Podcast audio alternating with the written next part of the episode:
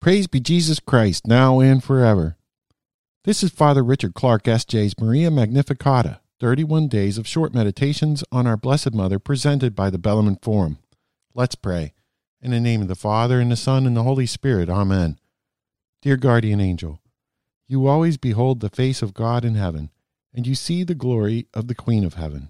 Assist me to meditate on the Blessed Virgin Mary, and make my time spent meditating on God's plan through her to bring honor to her and glory to God. Amen. This is the 22nd day, Mary during our Lord's public life. Listen to the words of the gospel according to St. Matthew. Whoever shall do the will of my Father in heaven, he is my brother and sister and mother. Number one, when our Lord left the cottage at Nazareth and went forth to enter on his public ministry, what an aching void must have been left in Mary's heart. How her heart must have yearned to be with him. Earth was indeed for her a barren waste, as long as he was away. Have we anything of this love of the company of Jesus?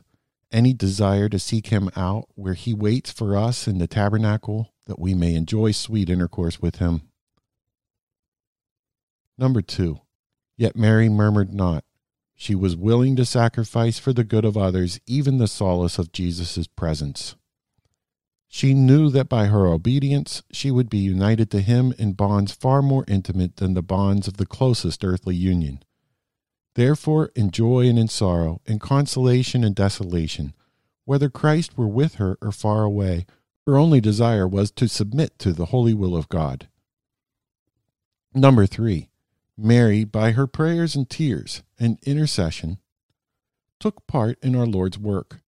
He had decreed that his mother thus should help him in his public ministry, though he could do it all.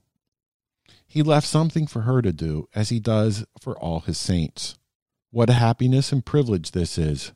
I too can take my part in the redemption of mankind. Queen of sorrows, guide and guard me. Let me to thine arms repair. In thy tender bosom hide me. Mary, take me to thy care. Hail Mary, full of grace, the Lord is with thee. Blessed art thou amongst women, and blessed is the fruit of thy womb, Jesus. Holy Mary, Mother of God, pray for us sinners, now and at the hour of our death. Amen. Mary, Mother of our Lord and Queen of heaven and earth, pray for us to grow in faith, hope, and charity. Amen. The Bellarmine Forum is a nonprofit public charity, and this program is distributed for the greater glory of God. The Bellarmine Forum is supported by donations that are tax deductible. Details are available on the website bellarmineforum.org.